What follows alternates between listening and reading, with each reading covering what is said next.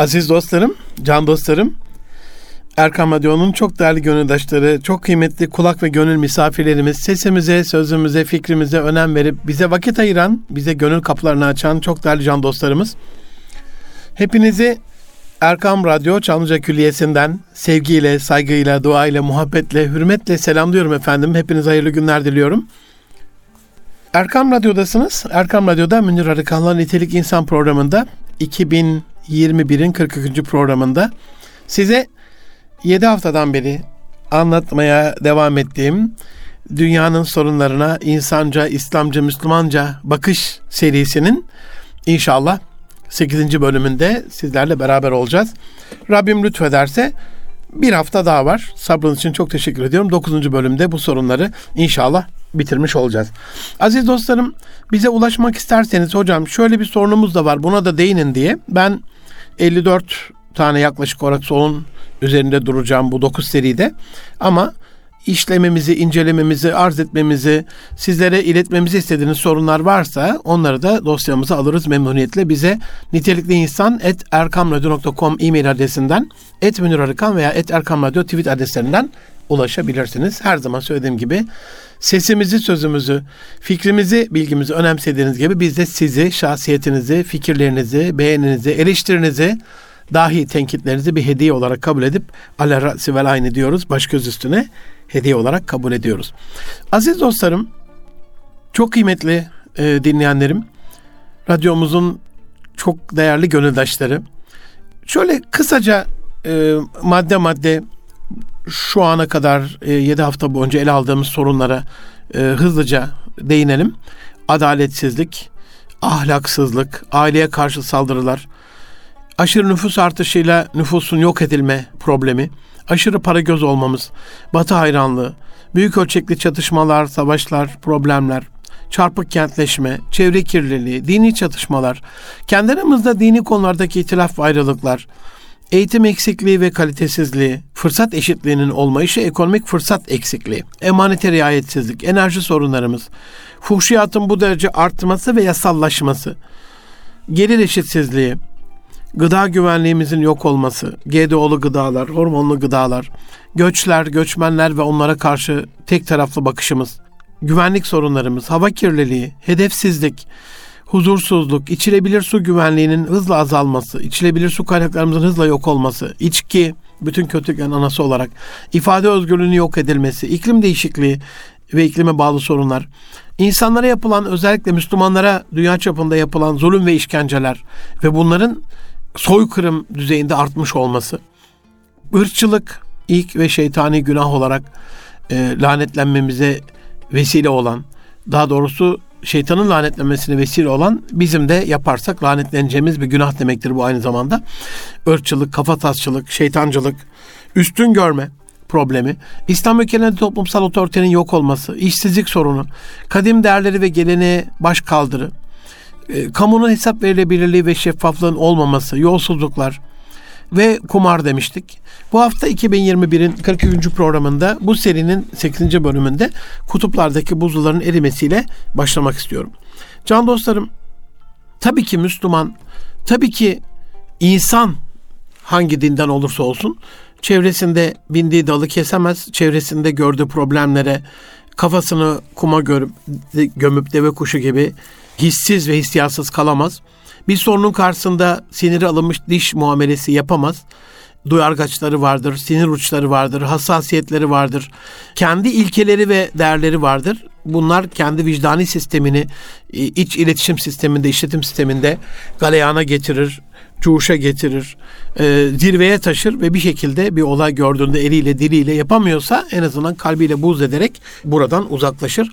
Bu anlamda bir tavır takınmamız, bir eylemde bulunmamız, bir hani şimdikiler aktivist falan diyor ya bir aksiyon insanı, aksiyoner olmamız adına bir şeyler yapmamız gerekiyor.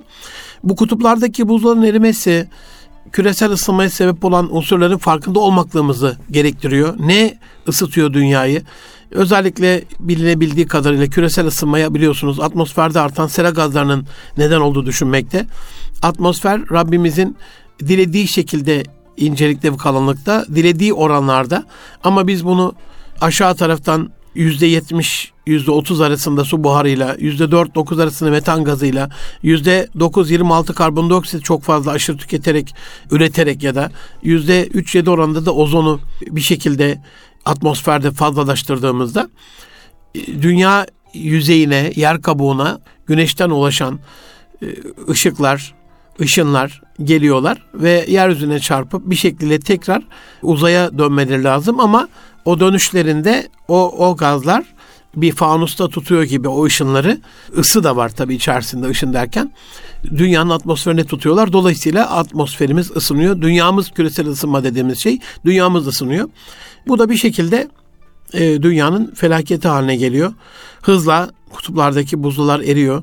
Ulaşım, sanayileşme, ağaç kesimi, sistemsiz endüstriyel hayvancılık ve elbette tüketim çılgınlığı bunda başrol oynayan ilk beş madde. Kutuplar tabi bize çok uzak. Kutuplar eridiğinde ne olacak falan gibi bir tavır asla takınamayız. Biz kıyamet koparken bile elinde bir fidan olsa onu dikmekle emrolunan bir ümmetin müntesipleriyiz, ümmetin mensuplarıyız, ümmetin fertleri ve üyeleriyiz. Dolayısıyla neme lazımcılık, vurdum duymazlık asla ve asla Müslümana, insana yakışmaz. Kutuplar eridiğinde Doğal hayatla canlılar da olumsuz etkileniyor bundan. Kutup ayıları, foklar, penguenler ilk aklıma gelenler e, ölüyor. Allah sebepsiz bir şey yaratmıyor can dostlarım. Allah sebepsiz bir şey yaratman kesinlikle kesinlikle münezzehtir. Yarattıysa bir sebebi vardır. Yarattıysa bize bir emaneti vardır. Onu bizim korumamız gerekir. E, ve bu olayın bizim umurumuzda olması gerekir aziz dostlarım. Umursamamamız asla düşünülemez. Bunu umursamamız gerekir ve elimizden geldiği kadar da bir şeyler yapmamız gerekir. Bu anlamda sadece oradaki e, tabiat varlıkları değil, içilebilir su kaynağımız da gittikçe azalıyor. Benim acizane gelecek öngörümde e, sürekli bunu size söylüyorum. Yakın bir gelecekte kutuplarda hızla eriyip okyanusların tuzlu sularına karışıp içilebilirlik özelliğini kaybeden dünyanın bu saf ve temiz su kaynağı boru hatlarıyla tıpkı petrol gibi doğalgaz gibi nasıl kıtalar arasında taşınıyorsa Hazar gazı Avrupa'ya taşınıyorsa işte e, Katar gazı Avrupa'ya taşınıyorsa e, Afrika e, doğal gazı bir şekilde büyük özel gemilerle e, kıtalar arası yolculuk yapıyorsa aynen öyle e, bu su kaynağı da şehirlerimize, ülkelerimize taşınacak. Ama o gün gelmeden evvel bizim mevcut olan su kaynaklarımızı korumamızla alakalı, bunları hoyratça kullanmamamızla alakalı bir şeyler yapmamız gerekiyor. Şehirlerdeki bu çimlendirme, otellerin özellikle değinmiştim buna golf alanlarındaki çimlendirmesi çok inanılmaz şekilde kimyasalların bu konuda tüketilmesi toprağın da kalitesini yok ederken yer altındaki suların kalitesini de yok ederek bizi mahvediyor.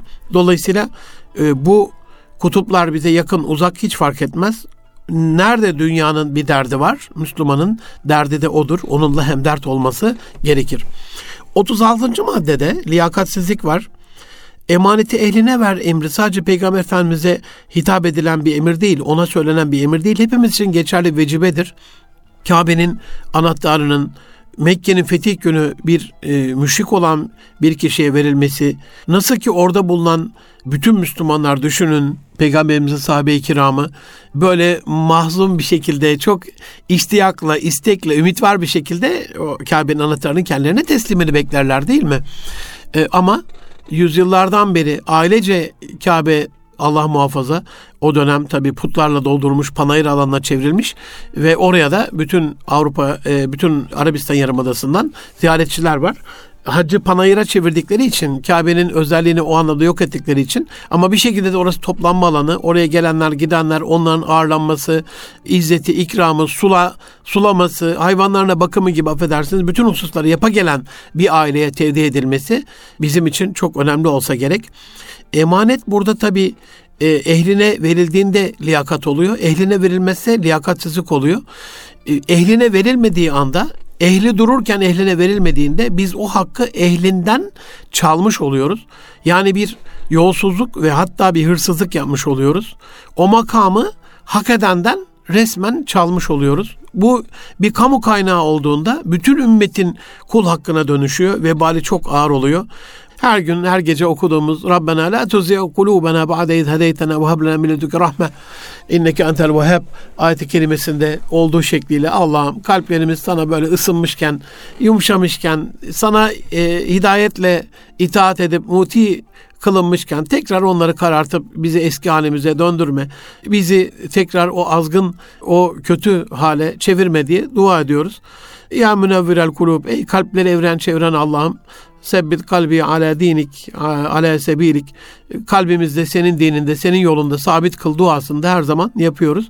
Bu anlamda emanete layık olan kişinin o makama verilmesi adaletin tecellisidir. Adalet mülkün temelidir. Kim ki adaletsizlik yaparsa bilsin ki çok büyük bir haksızlık, çok büyük bir yolsuzluk, çok büyük bir hırsızlık yapıyordur.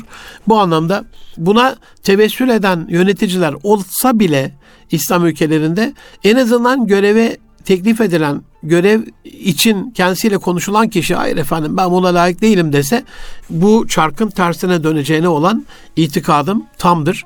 Yeter ki biz bu konuda makam ve mevki şehvetine, para ve pul şehvetine Allah muhafaza düşmeyelim. Bu konuda birbirimize de dua edelim.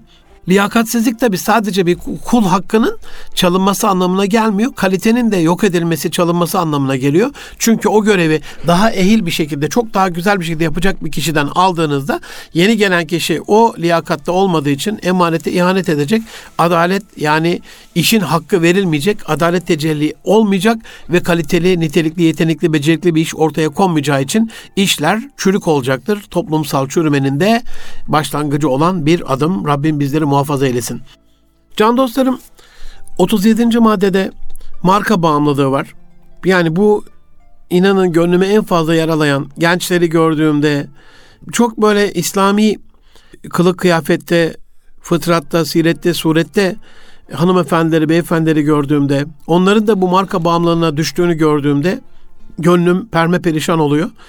Marka dediğimiz şey bir ürüne 10 katı, 20 katı, 100 katı daha fazla ödeme emridir. Yani hakkından fazlasını alma ya da çalma eylemidir. Gereğinden ve lüzumundan fazla tüketimdir. Gereğinden ve lüzumundan fazla ödemedir. Kaynakları israf etmektir. Hak edilmedik bir şekilde ona olan teveccühün artması talep fazlayken de arz edicilerin yani o talebi yerine getiren şirketlerin, kurumların fahiş bir fiyatla buna maalesef el uzatmaları bu hırsızlığa tevessül etmeleridir. Ben her zaman söylerim uçak şirketleri de e, konaklama şirketleri de oteller bu yani haksızlığa diyeyim artık hırsızlığa demeye dilim varmadı. Mesela diyelim Türkiye'de Formula 1 yarışları yapıldı geçenlerde. Yani 2 bin lira, 3 bin lira, 10 bin liraya kadar yükselmiş yatak fiyatları. Bilet fiyatları yine aynı şekilde. İşte çocuklarımız tatile girer. Tatil dönemi nasıl olsa gidilecek diye bilet, bilet fiyatları aniden yükselir. Yani o uçağın oraya gitmesiyle alakalı standart bir fiyat vardır. En azından Batı bunu yapıyor. Müslüman şirketlerin bunu yapmaması lazım. Biz mecburuz diye nasıl olsa işte yaz tatilinde memlekete gideceğiz diye Kurban Bayramı'nda Ramazan Bayramı'nda bayramlaşmak için e, gideceğiz diye bazı özel günlerde işte 29 Ekim geliyor tatil 3-4 güne çıkabilir diye fiyatların böyle fahiş bir şekilde fırlaması da bir marka e, düşkünlüğü. Şirketlerin bunu bir bağımlılık şekline dönüştürmesi de haddinden fazla, lüzumundan fazla bir ödeme ya da hak ediş ya da hak etmeyiş emridir. Bunu kendi insaflarına bırakıyorum. Ama bu hakikaten İslamca Müslümanca bir davranış değil diye düşünüyorum.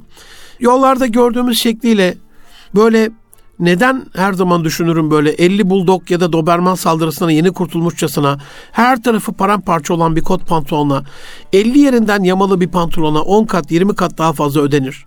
Neden? Çünkü marka. Çünkü fenomen birisi, bir modacı, bir buyurucu öyle buyurmuş haşa. O da giyilmiş ve sevilmiş. Yamalı kıyafet halbuki Resulullah Efendimiz Aleyhisselam'ın sünneti değil mi? Ama hani buyuruyor ya kafirler keler deliğine girse siz de başınız o kertenkele yuvasına yani sokacaksınız. Onların gittiği yerden gideceksiniz. Onların yaptığını yapacaksınız. Bu buyruğu bu dediği Resulullah Efendimiz sallallahu aleyhi ve sellem'in gerçek oluyor. Yamalı giyinmek batıdan gelince moda oluyor, iyi oluyor, güzel oluyor. İslam dediyse canım bu çağda da öyle yamalı mı giyinir? Millet fakir fukara der, para toplar falan filan böyle şeyler söylüyoruz. Nereden mesela sade hayat değil mi? Sade yaşam, Müslümanca bir tavır. Ama şimdi simple life diye batıdan geliyor. Sade hayat diye, basit hayat diye.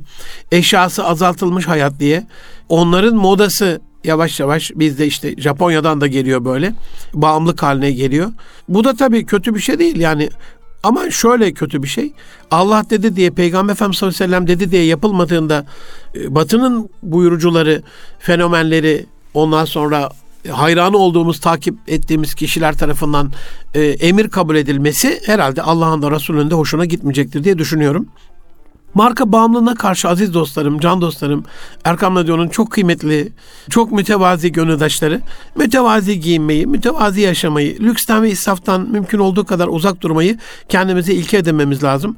Tabii ki bu evle ilgili güvenilir bir evde oturulmasın, arabayla ilgili güvenilir bir araba kullanılmasın, bilgisayarla alakalı çok hızlı, işlemcisi çok yüksek, kapasitesi çok yüksek bir e, ve hafif, çok hafif bir güzel bilgisayar kullanılmasın anlamına gelmez. Keşke İnşallah 2023'te ilk arabamızı yollarda göreceğiz. Keşke bizim arabamız en kalitelisi olsa, bizim inşaatlarımız en kalitelisi olsa, bizim inşaat yapan araçlarımız beton sartlarından kule kadar Müslümanlara ait olsa ve onların ürünleri kullanmış, onların ürünleri tüketilmiş olsa olmadığı zaman da en azından güvenlik unsuruyla ona da bir şey diyemiyoruz tabii ki. Haşa ben de fetva makamında değilim. Yapanlar zaten belli mercilerden bunun fetvasını almış olsa gerek. Ama bir taraftan hani marka bağımlılığına hayır derken biz marka batının markalarının uşağı ve tüketicisi olmayalım anlamına söylüyorum. Bu marka oluşturmayalım, marka olmayalım anlamına gelmez. Bizim de dünyanın tercih ettiği ve edeceği küresel markalarımız olmalı. Eğer e, bu ülkeyi çok daha layık olduğu yere getirip Cumhurbaşkanımızın dediği gibi ilk 10 ekonomiden bir tanesi haline getirecek yüksek ki şu anda 21. sıraya düşmüş durumdayız. Marka olmamız gerekiyor. Marka şirketlerinin olması gerekiyor. Fortune 2000'deki şirketlerin içerisine mümkün olduğu kadar fazla Türk şirketinin, Müslüman şirketinin girmesi gerekiyor. Marka çünkü aziz dostlarım sevilen ve sayılan bir şirket demek. Kullanılan kullanımı için daha fazla para vermeye hazır olduğumuz, çok sevdiğimiz e, trademark, law mark diyorlar ya, sevilen bir ürün demek. Müslümanların ürünlerinin de dünyada itibarlı hale gelmesi, sevilmesi lazım değil mi? Hep kafirlerin yaptığı ürünler kaliteli ve güzel algısı, Müslümanların kalitesiz ve kötü üretir düşüncesine yol açması açısından çok yanlış bir düşünce. Olmaması gereken bir düşünce. Realitede böyle bir şey var ama yanlış derken e, ama bu bizim gönlümüz yaralıyor.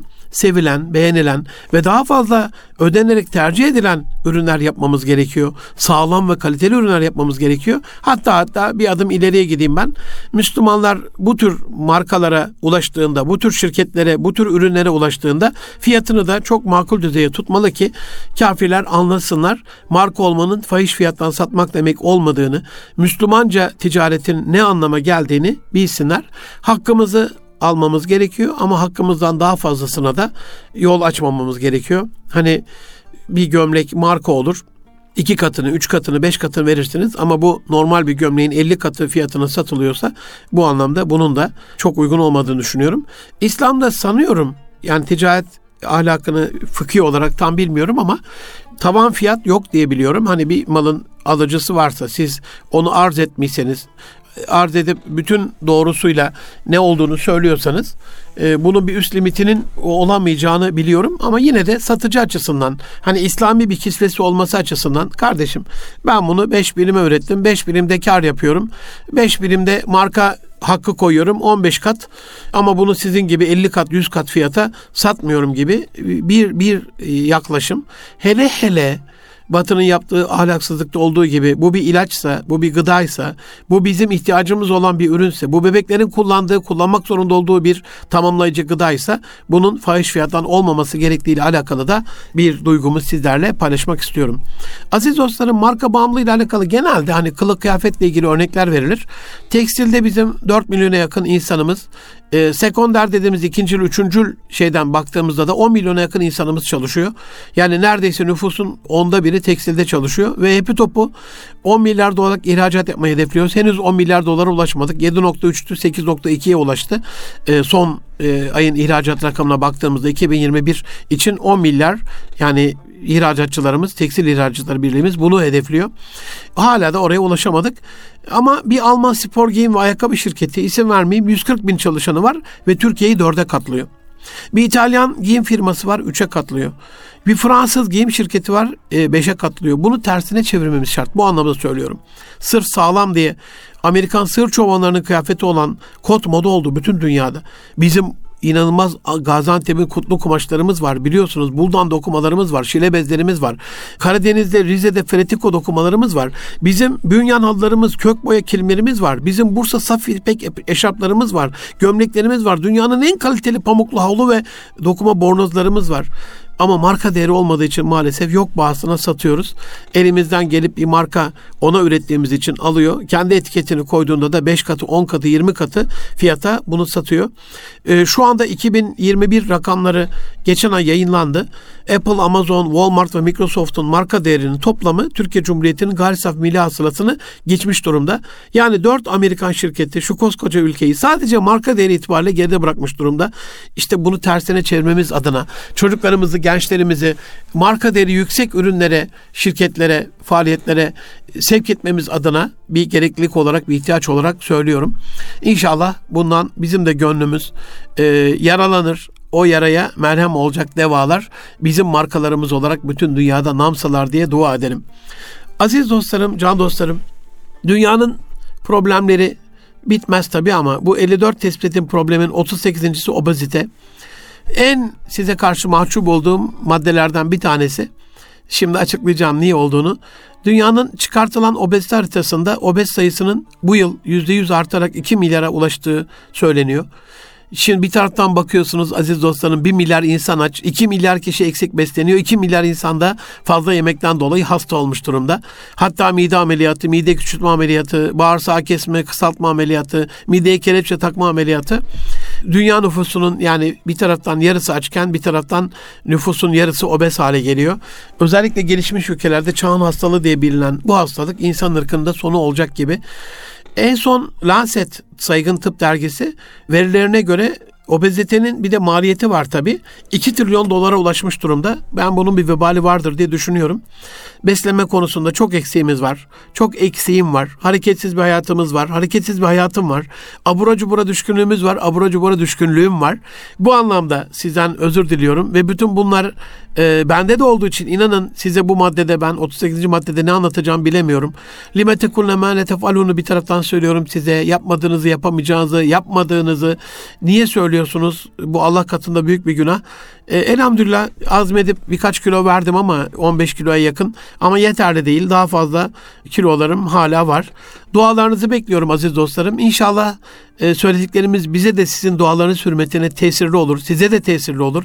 Karşılıklı birbirimize dua edelim. Ben bu programı hazırlarken yaptığım hazırlıklarla size olan sunumdaki ciddiyetimle, samimiyetimle, ihlasımla, duamla destek olmaya çalışıyorum. Siz de inşallah bu fakire Allah'ım bizim için güzel bilgiler derliyor, topluyor, iyi bir şekilde sunmaya gayret ediyor. Ee, sen de onun yardımcısı ol diye duanızı bekliyorum. Hakkınızın helalliğini istirham ediyorum. Sizlere karşı en mahcup olduğum hususlardan bir tanesi bu. Hakkınızın gerçekten helalliğini diliyorum. Bu konuda obezite ile alakalı en azından çocuklarımıza erken yaşlarda doğal beslenmeyi öğretebiliriz. İşte Anadolu'da çok meşhurdur bu. Kayısıydı, dut kurusuydu, erik kurusuydu, kuru üzümdü, pestildi, fıstıklı cevizli sucuktu ve benzeri doğal gıdaları verebiliriz. Paketlenmiş ve doğal olmayan gıdalardan mümkün olduğunca onları uzak tutabiliriz. Ee, bir şekliyle e, yemesinde eğer tesirli olamıyorsak hareketlerinde, sporunda onları teşvik edebiliriz diye düşünüyorum. 39. madde ormanların tahrip edilmesi aziz dostlarım yürek yaralarından bir madde daha geldi. Orman sadece oksijen üretmez. İçinde milyonlarca canlı türünü barındıran bir ekosistemdir ormanlar. Orman ürünleri ekonominin merkezidir. Eksilir, kesilir, dikilir ve bu döngünün belli bir sisteme göre olması gerekir. Türkiye'de her yıl 270 bin dönüm ormanlık alan yok ediliyormuş ama diğer taraftan da büyük bir ağaçlandırma faaliyeti var. Bunu da göz ardı edemeyiz. Özellikle e, Orman Genel Müdürlüğü'ne Bekir Karaca Bey Bey'e buradan şükranlarımı arz ediyorum. Birleşmiş Milletler Gıda ve Tarım Örgütü'nün 2015-20 dönemini kapsayan Küresel Orman Kaynakları Değerlendirme raporuna göre aziz dostlarım bu 2000-2020 raporunda da böyle. Türkiye orman varlığını artıran ülkeler sıralamasında 46. maddeden 27.liğe yükseldi e, iki katı bir çaba var neredeyse yüzde yüzü aşan. Ağaçlandırma yapan ülkeler klasmanda ise Avrupa'da birinci, dünyada altıncı sıraya çıktı. Bu açıdan tebrik ediyorum. Ee, başta Cumhurbaşkanımız ağaçlandırma faaliyetiyle alakalı faaliyetler var. E, bakanlığımızın bu konuda faaliyetleri var. Türkiye'de yaklaşık 12 milyon hektarlık yüz ölçümün bu yaklaşık %15'i yapıyor. Orman bulunuyormuş. E, ben bunun ideal rakamının en azından %50'si diye olduğunu tahmin ediyorum. Böyle diliyorum. İnşallah çok daha fazla yapmamız gereken şey var. E, Arap kardeşlerimiz Suudi Arabistan Yarımadası'nı bir taraftan yeşillendiriyorlar. Çölleri yeşillendiriyorlar. Yeşillenen yerler hızla ormanlaşıyor. Biz hızla erozyona kaptırıp yok edip mahvetmeyelim. İnşallah yaptığımız kadarıyla, yapabildiğimiz kadarıyla. Yetmez ama evet tabii ben sürekli söylüyorum. E, her yıl 16 milyon 18 e, milyon özür diliyorum. 4 artı 4 artı 4 artı 2 e, kreş ve anaokullarda 20 milyon yapıyor bu. 5 milyonda 7 milyon Anadolu Üniversitesi ile e, 27 milyon. 27 milyon öğrencimizin ben her yıl 100 e, ağaç dikebileceğini düşünüyorum. Ayda yaklaşık 8 ağaç yapar bu. Bir şekilde buna bir ekosistemini kurup, alt sistemini kurup, lojistiğini sağlasak, desteğini yapsak, Türkiye'de bulunan 3,5 milyon, 4 milyon göçmen nüfusunda buna eklediğimizde onların da bu Kadir Şinas ülkenin kendilerine olan bu korumacı katkıları dolayısıyla bir Kadir Şinaslık örneğiyle, bir ahde vefa örneğiyle e, en azından 3 ay boyunca dağlarda, ormanlarda bu dikime yardımcı olabilecek bir proje yapılsa 37 milyar ağaç dikilebiliyor. Yaklaşık olarak 16 e, yılda ya da 18 yılda. E, bir taraftan tabii yapılan dikimler var. Bir taraftan yapılacak çok daha şey var. Her yıl dünyada 4.7 milyon hektar orman yok ediliyormuş aziz dostlarım. Özellikle Amazon ormanları, akciğeri dünyanın hızla yok olma tehdidiyle karşı karşıya. Her yıl Danimarka büyüklüğünde bir Amazon ormanı, yağmur ormanı yok oluyor. Böyle giderse de 2064'e kadar yani ahir ömrümüzde Amazon yağmur ormanları diye bir tabiat varlığımızın kalmadığına şahit olacağız. Allah korusun.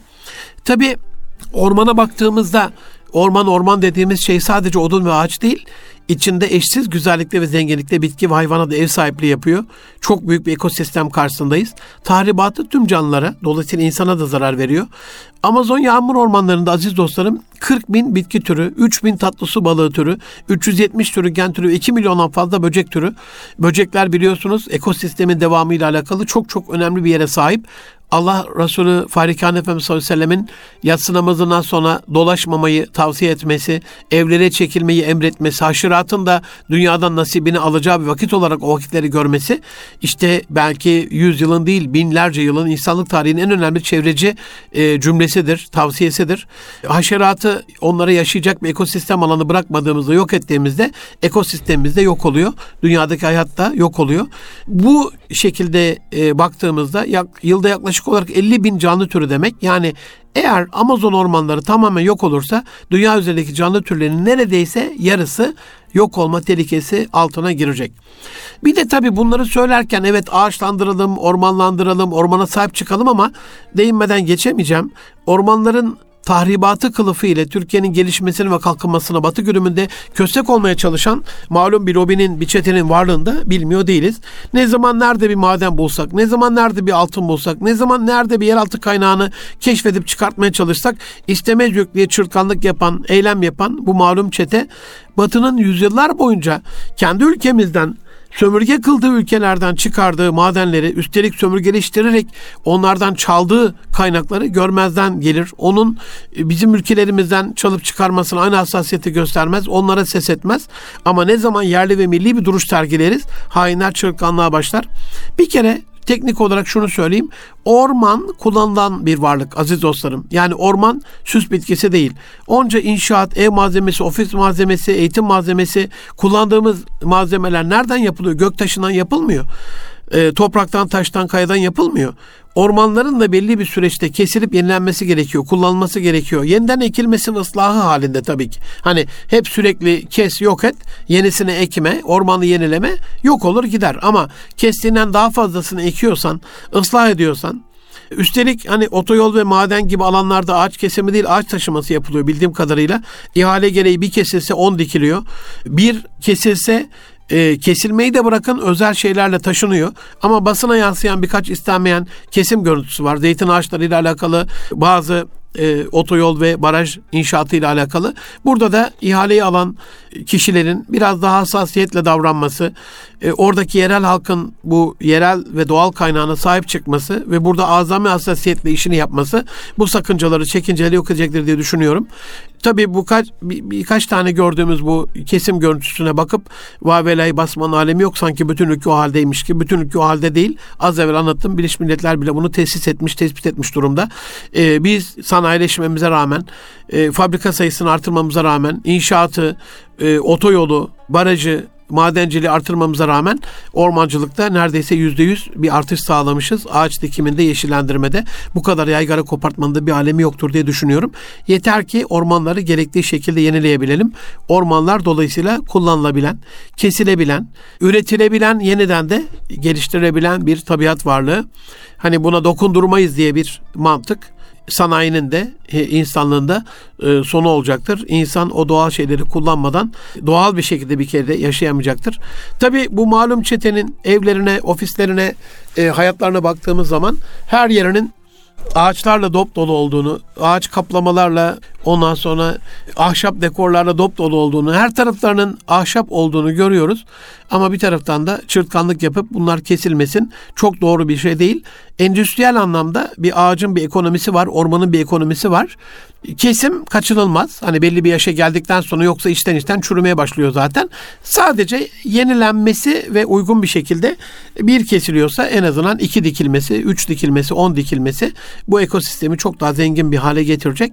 Yüzde on beşten inşallah ülkemizin yüzde elli yeşilliğe döndüğü bir dönem gelir diye bu çabayla ben de e, sosyal medyada yaptığım kampanyalarda sizleri ağaç dikmeye davet ediyorum. Aziz dostlarım 40. madde rüşvet. Dünyada her yıl 1 trilyon dolar rüşvet veriliyormuş. Özellikle silah alım işlerinde, büyük ihalelerde, e, devletleri ilgilendiren yüksek meblağlı işlerde rüşvet batının en büyük kozu. İslam ülkelerinde de iktidarları en fazla yıpratan konuların başında geliyor.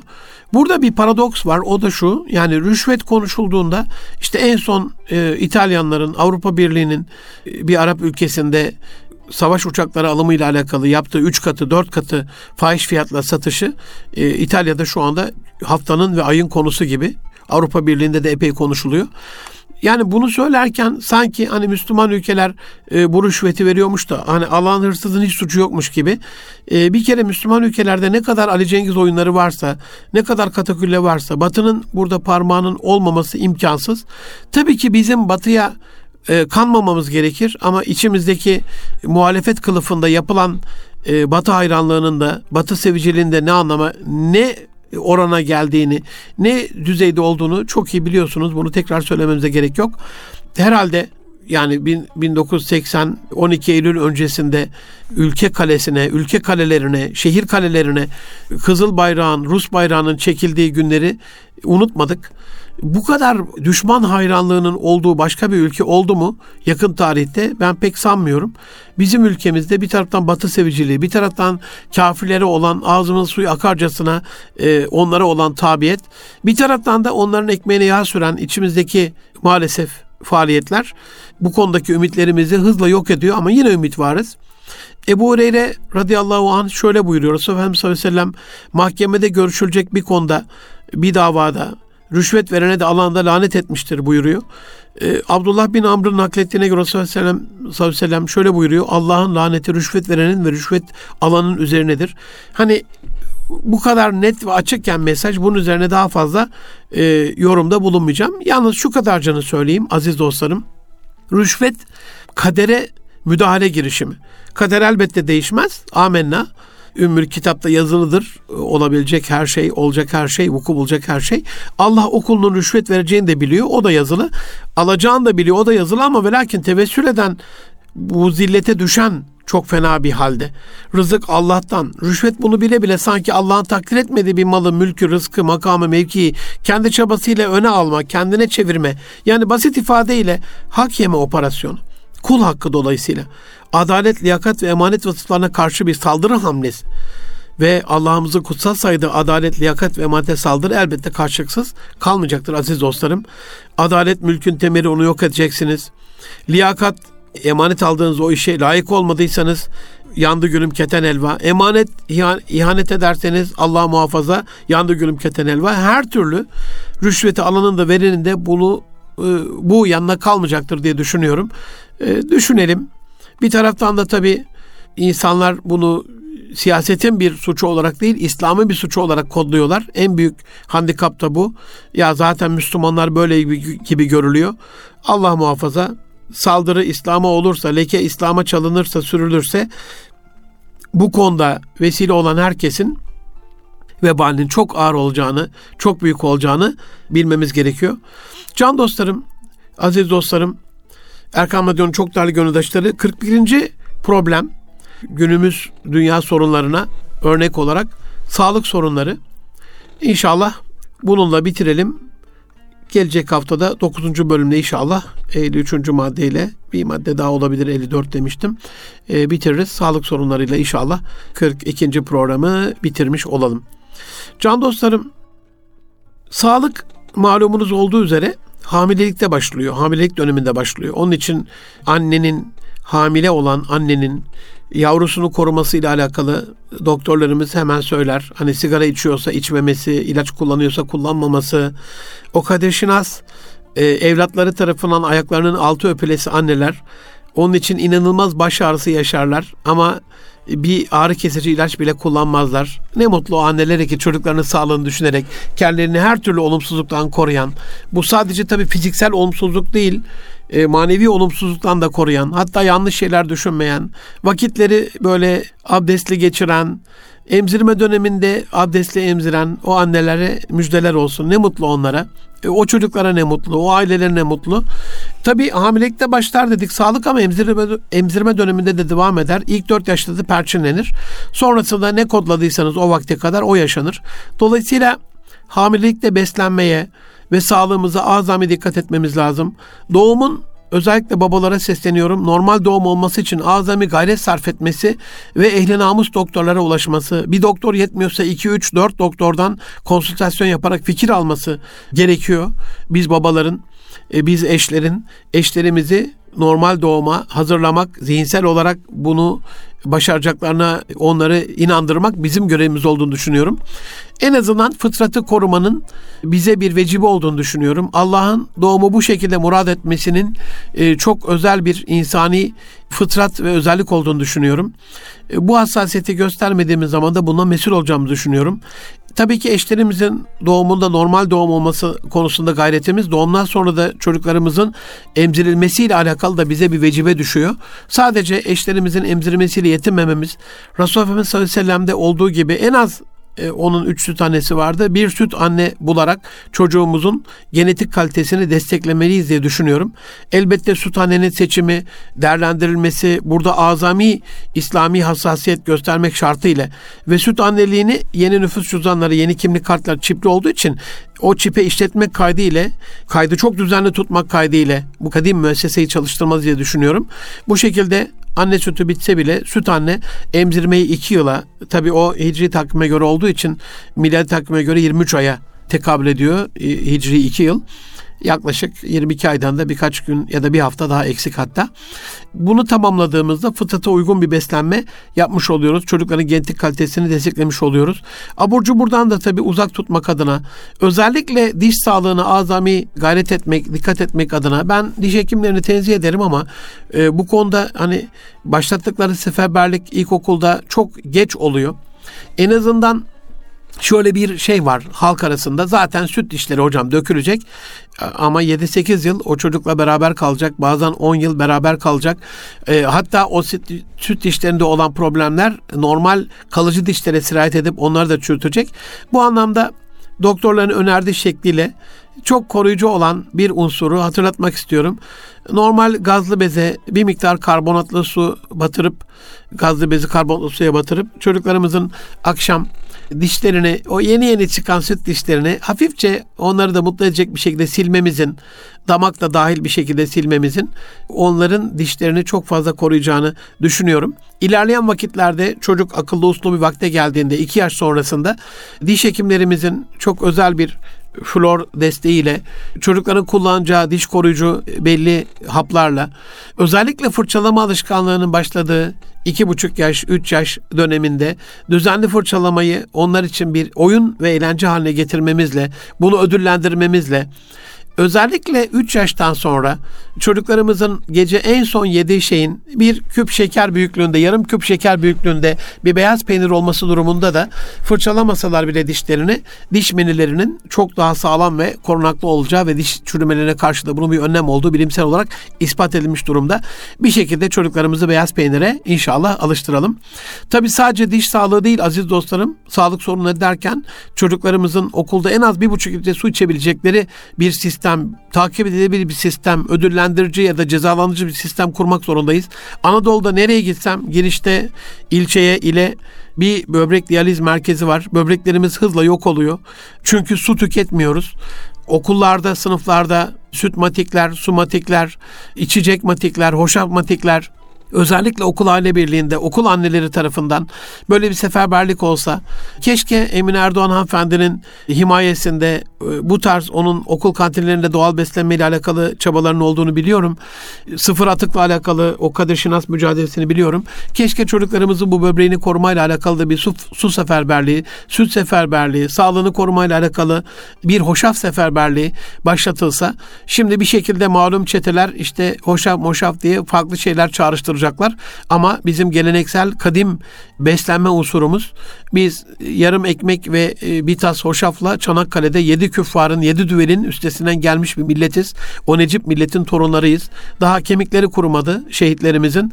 Dolayısıyla onların hoşaf içerek kurduğu, kurtardığı e, bir ülkede hoşafa karşı laf söylenmesini ve malum çetelerin bir ürünü olarak düşünüyorum.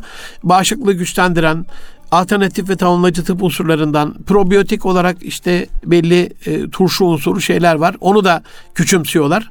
Ama abur cuburu da bir taraftan destekliyorlar. Alternatif tıp derken, bağışıklığı güçlendirmek derken hacamatın ve sülüğün de e, tedavi şekli içerisine e, girmesini, aile sağlığımızın en azından bir unsur haline gelmesini temenni ediyorum. Hatırlatmak istiyorum. Resul Efendimizin ölümden başka her derde deva dedi çörek otunun ve burada sayamayacağım kadar çok tıbbı nebevinin bir şekilde hayatımıza girmiş olmasını niyaz ediyorum. Diş sağlığına değindim. Cibril Emin diyor bana o kadar çok söyledi ki yani size zor gelmeyeceğini bilsem ben her namazdan e, önce dişleri misvaklamayı size emrederdim. Ama o mübarek yapmış, ilk kalktığında yapmış, gece yatmadan evvel yapmış, beş vakitte namaz olduğuna göre yani iki defa diyorlar. Modern tıp tabi bu kadarcık modern ama Allah Resulü'nün teheccüde kıldığını düşünürsek günde sekiz defa dişini misvaklıyor.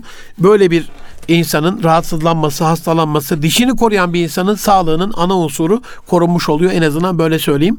Tabi biz Sabah ilk kalktığımızda yapalım, beş vaktimizde yapalım, gece yatarken de yapalım, altı olsun. Resulullah Efendimizin o gece yaptığı ibadetler herkes yapamayabilir. Ama en azından altı defa, yedi defa yapabiliyorsak sekiz defa dişimizi fırçalamak, misvaklamak koruyucu bir hekimlik olarak bağışıklığımızı, midemizi, kalbimizi, beynimizi koruyacaktır. Diş deyip de geçmeyin doğacak çocuklarımızın genetik kalitesini bile etki eden, ona bile tesir eden bir u, sağlık unsurumuzdur. Aziz dostlarım, Erkam Radyo'da Bir Nitelikli İnsan programının daha sonuna geldik. İnşallah gelecek hafta günümüz dünyasının sorunlarına insanca Müslümanca bakışın son bölümünde 9. bölümünde 2021'in de 40. programında sizlerle buluşmak üzere. Hepinizi Rabbi Celle'ime emanet ediyorum. Sağlık, sıhhat, afiyet, bolluk, bereket, huzur, mutluluk diliyorum. Allah'a emanet olun. Hoşçakalın efendim.